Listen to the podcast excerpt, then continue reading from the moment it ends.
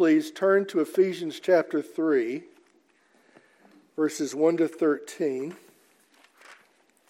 We'll find it on page 977 in the Pew Bible. We're going to read Ephesians chapter 3, verses 1 to 13. And if you would please uh, stand for God's word. This is the Apostle Paul writing to his dearly beloved church in Ephesus. For this reason, I, Paul, a prisoner for Christ Jesus, on behalf of you Gentiles, assuming that you have heard of the stewardship of God's grace that was given to me for you, how the mystery was made known to me by revelation, as I have written briefly.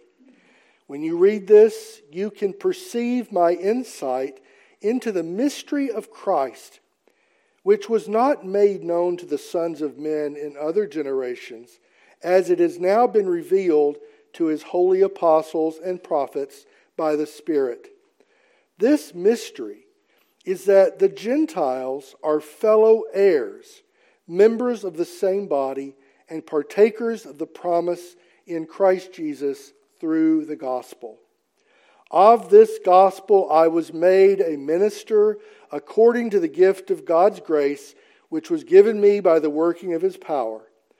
To me, though I am the very least of all the saints, this grace was given to preach to the Gentiles the unsearchable riches of Christ, and to bring to light for everyone what is the plan of the mystery hidden for ages in God who created all things, so that through the church the manifold wisdom of God might now be made known to the rulers and authorities in the heavenly places.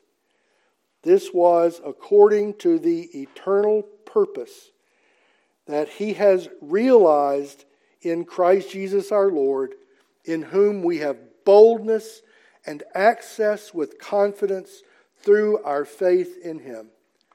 So I ask you not to lose heart over what I am suffering for you, which is your glory the word of the Lord. Gracious Heavenly Father, we thank you for this chance to gather around your word. We pray, Father, that you would please send the Holy Spirit to open our ears and hearts and give us grace, Father, that we might hear your voice as you speak to us through your word. Give us grace, Father, that we might hear this word, believe it, obey it, and rejoice in it. For Jesus' sake. Amen. Amen. Please be seated.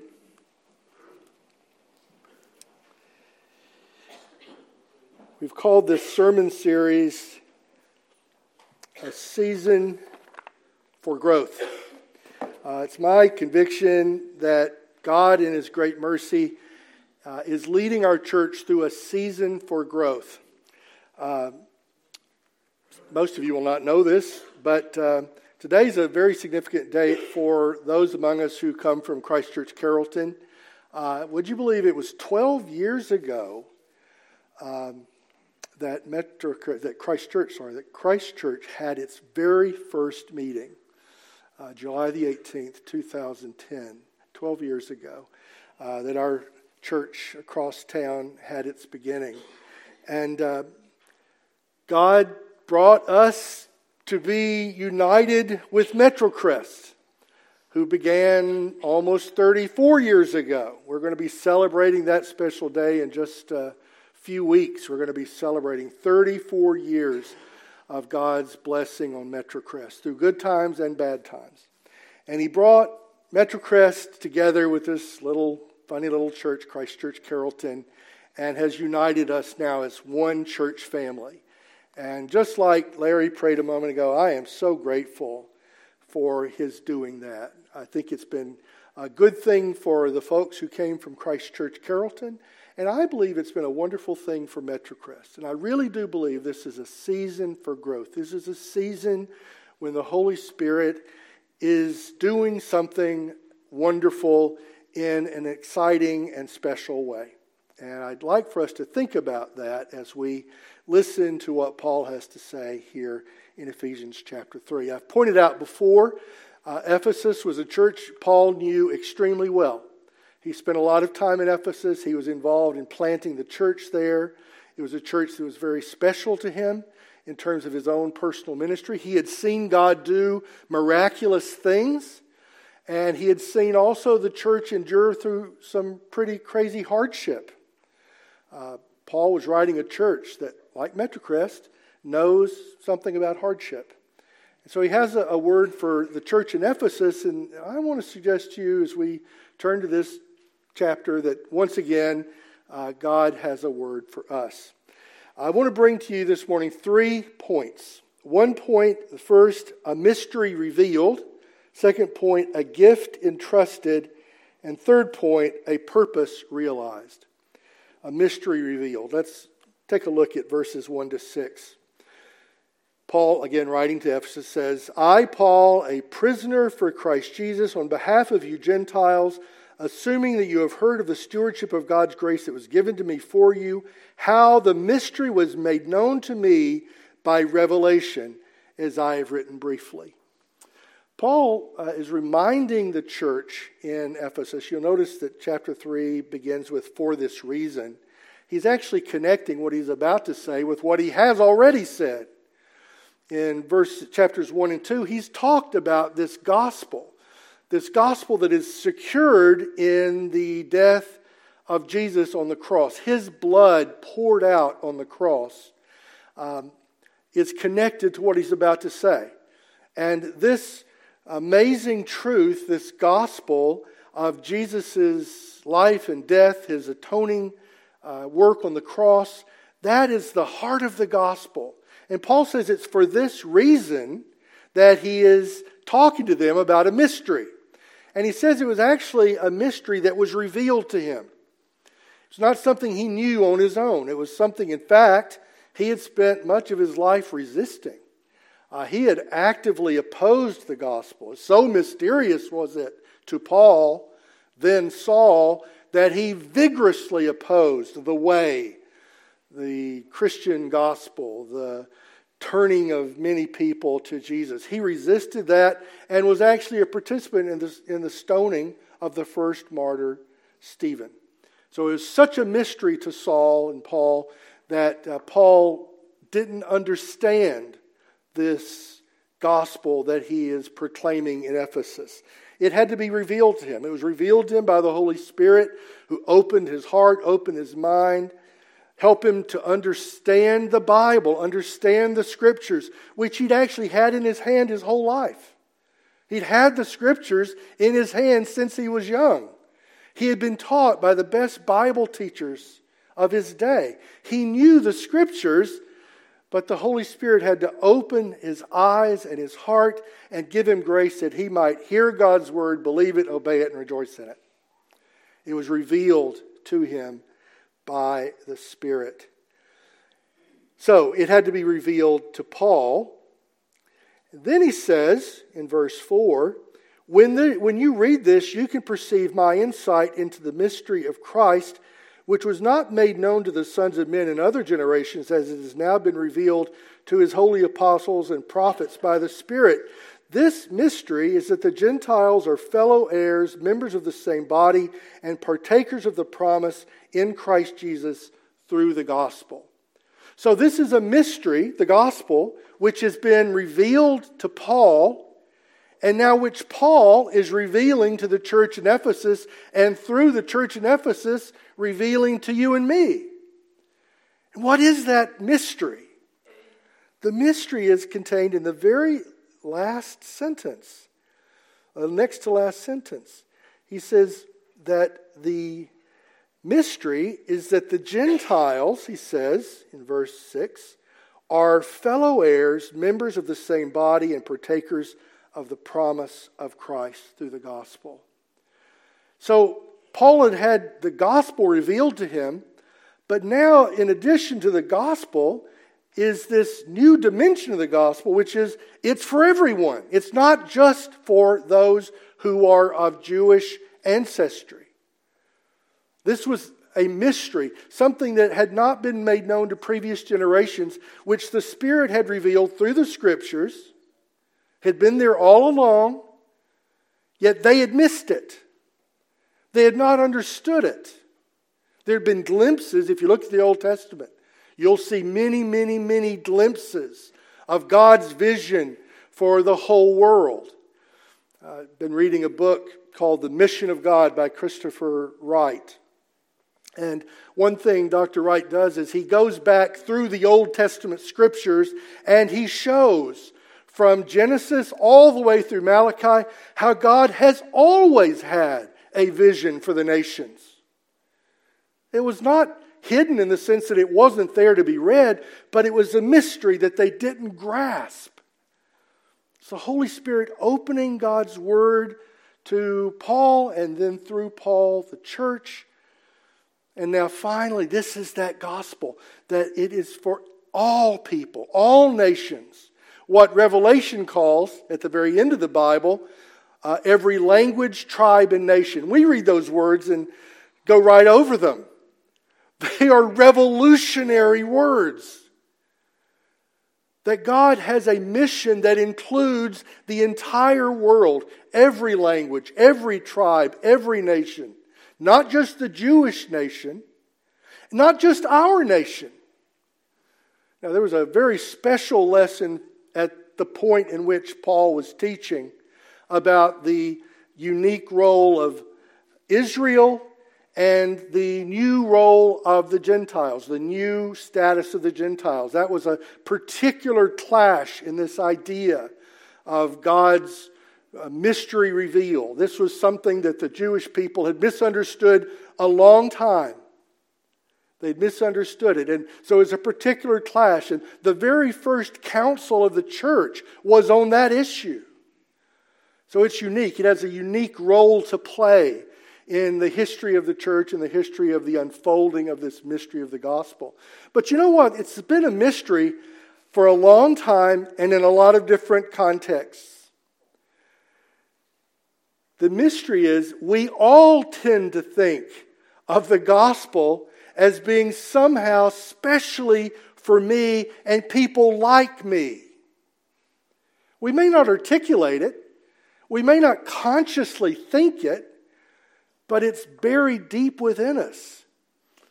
A few years ago at General Assembly, we were talking about uh, racism in the history of the Presbyterian Church in America.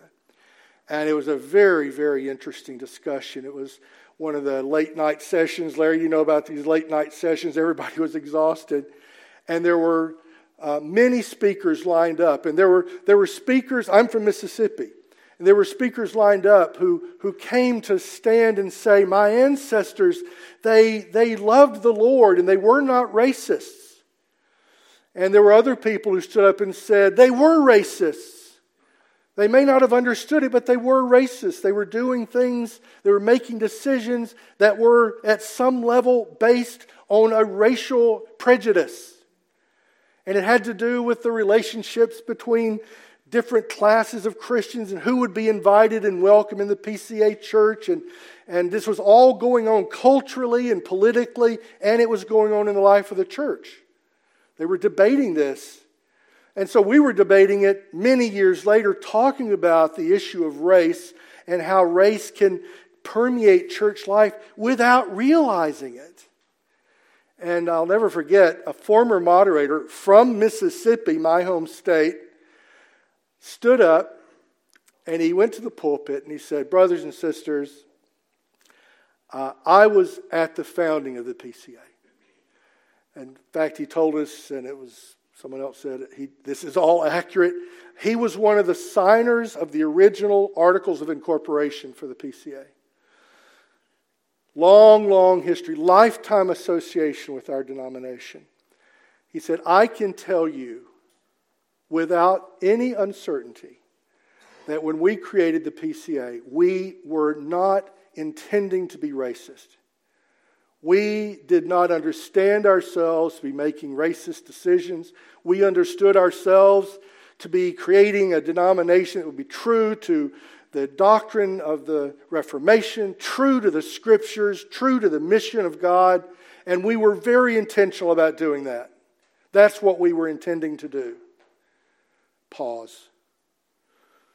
But, he said, I've got to confess to you, many years later, that looking back, I now realize that deep within me, I had, I had this, this built in cultural racism. I thought that there were certain people not as good as me. I would never have used those words.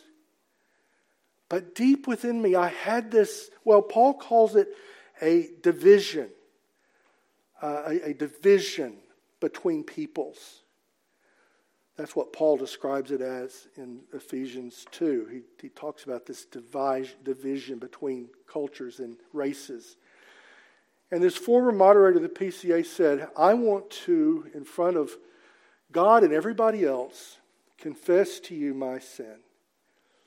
And from the bottom of my heart, I want to say to every man, woman, boy, and girl of color in this congregation today, and in the PCA today, and in the world today, that I had racist ideas in my head.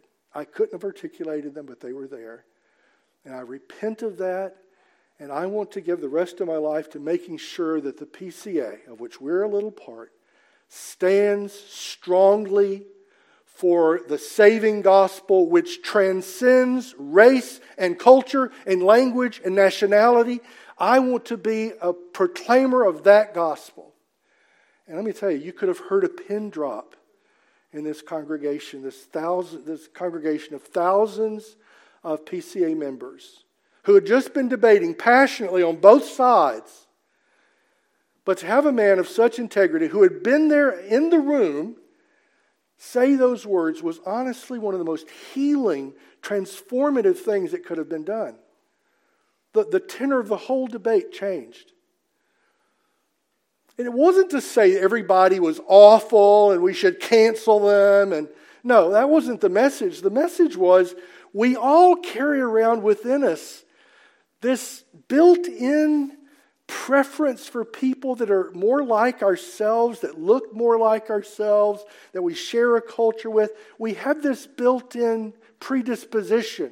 And at the same time, we have a built in predisposition of defensiveness against what's different, what looks different, sounds different. We have this predisposition. It's a, a defensive mechanism built up inside of us. Well, Paul's saying that part of the message of the gospel, which he is proclaiming to the church in Ephesus and through them to us, is that that is a reflection of sin. That, that deep inner predisposition to reject people different from ourselves, that, that is a dimension of our sinful brokenness. It's, it's an area for repentance. It's an area for healing.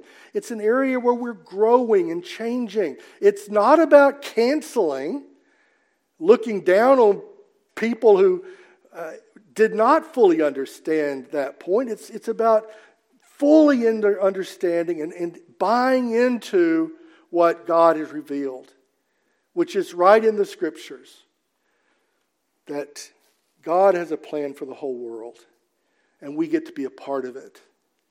So it's a mystery revealed. It's a mystery that we still have today. There's still people who live within this darkened understanding. There's still people who want to kill others because of the way they look or the language they speak. There are all kinds of cultures where you run the risk of dying if you say something contrary to their prejudices. Still a mystery in the world. And yet, Jesus revealed it to Paul, and Paul reveals it to us that in Christ, by the power of the Spirit, we're made one. And I don't mean it in the way the world means the multicultural one. I used that word last week. I want to make sure I'm clear. I mean that small m, a, uh, an adjective meant to describe what we simply experience. More and more here in Carrollton, we encounter multicultures, many cultures. You can't very easily live without bumping into people of different cultures. And that's all I mean. I don't mean capital M multiculturalism with all of its rules and regulations and ways of thinking. I'm talking about just the small m reality that in a modern world, we bump into a lot of different cultures. So it's a mystery revealed to us in this context in which we're increasingly aware of the fact there are people different from us. It's a mystery revealed to us, and, and Paul's keen that we understand that. Secondly, he says it's a gift entrusted. Look at verses 7 to 10. He says, Of this gospel I was made a minister according to the gift of God's grace, which was given me by the working of his power. To me, though I am the very least of all the saints, this grace was given. What was this grace? He says, to preach to the Gentiles the unsearchable riches of Christ and to bring to light for everyone what is the plan of the mystery hidden for ages in God who created all things.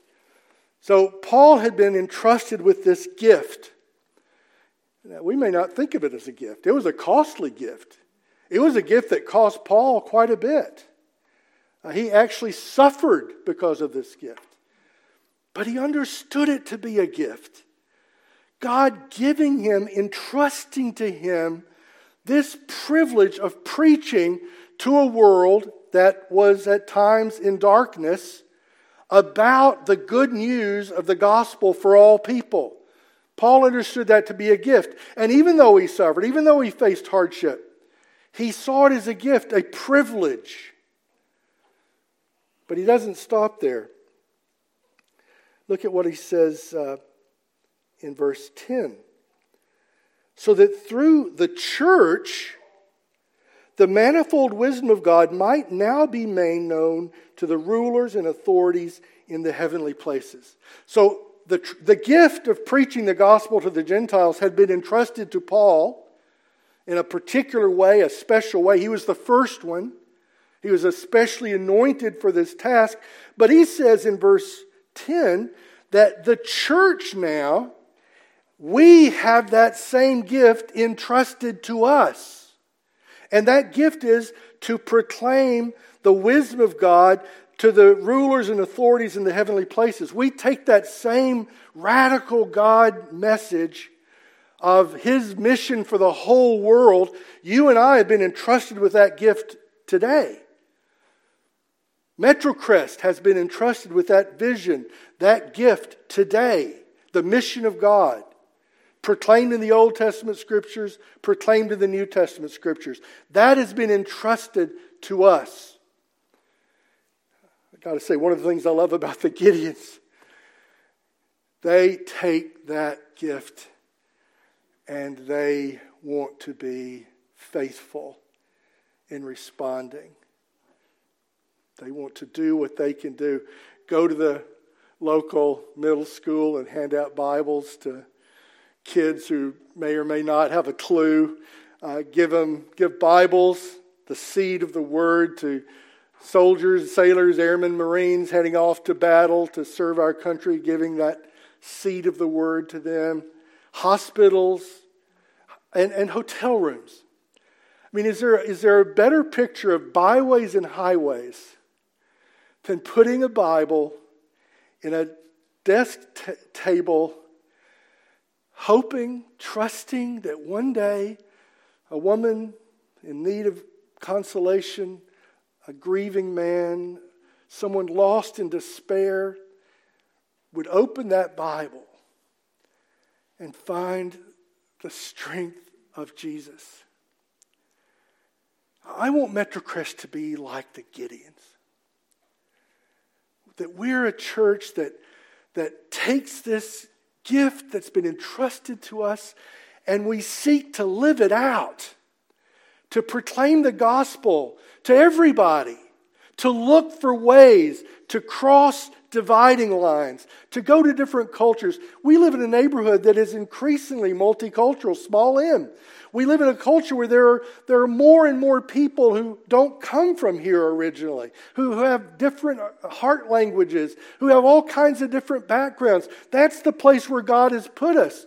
And so, my prayer for Metrocrest in this season of growth is that we will grow into that and then we will grab hold to that which, that gift which has been entrusted to us. And that, like Paul, in spite of the hardship, that we will proclaim the good news of Jesus, the saving gospel of Jesus' life and death His resurrection, His power in the world today, that we would lean into that because it's been entrusted to us too. It was entrusted to Paul. It's been entrusted to generations of Christians since then, and it's entrusted to you and me. And as our church grows through this season, as we enter our 35th year soon, as we try to invest every penny that's been given to us, we want to do it in a way which proclaims this saving gospel, this gift that's been entrusted to us. I'm going to close uh, by a third point, and it's in verses 11 through 13. This is how Paul concludes this little section. He says, This was according to the eternal purpose that he has realized in Christ Jesus our Lord, in whom we have boldness and access with confidence through our faith in him. Along with this mystery revealed and this gift entrusted comes this understanding that was so important to everything Paul did. Paul's understanding was that behind this important work is the sovereign purpose of a sovereign God. It's not simply something a human society decided to, to make their goal. No, his confidence was this is God's mission. God's people doing God's mission. It's God's work. And so he says we can have boldness and we can have access with confidence through our faith, not in ourselves, not in our plans, not in the gimmicks we come up with. No, our confidence, brothers and sisters, lies in Him. That's why we can have boldness. That's why we can have confidence. That's why we can risk suffering. That's why we can risk making the world mad at us. That's why we can risk someone calling us irrelevant. That's why we can step out in faith and do little things and medium sized things and huge things. Because we do it knowing that there is an all powerful, all knowing God with a purpose of love for the nations. And it's with that confidence that we send our little ones to Lebanon.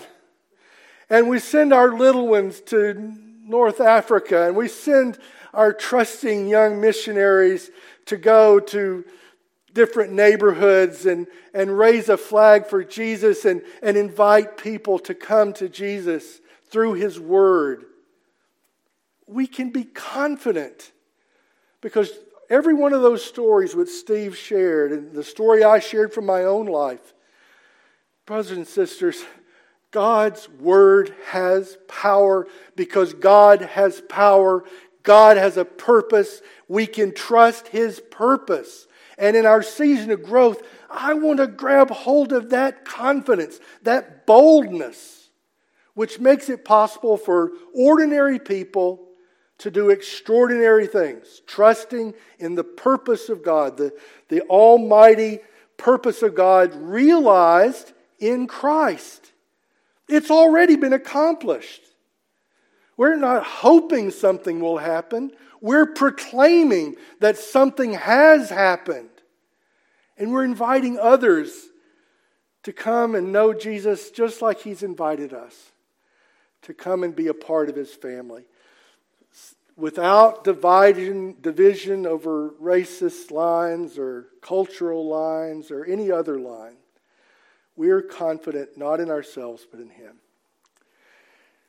Well, in this season of growth, I pray that our church will grab hold of that, that it will infect and effect every single ministry of our church, every Bible study, every small group, every Sunday school class, every worship service, everything we do, that it would be grounded in that confidence in Christ.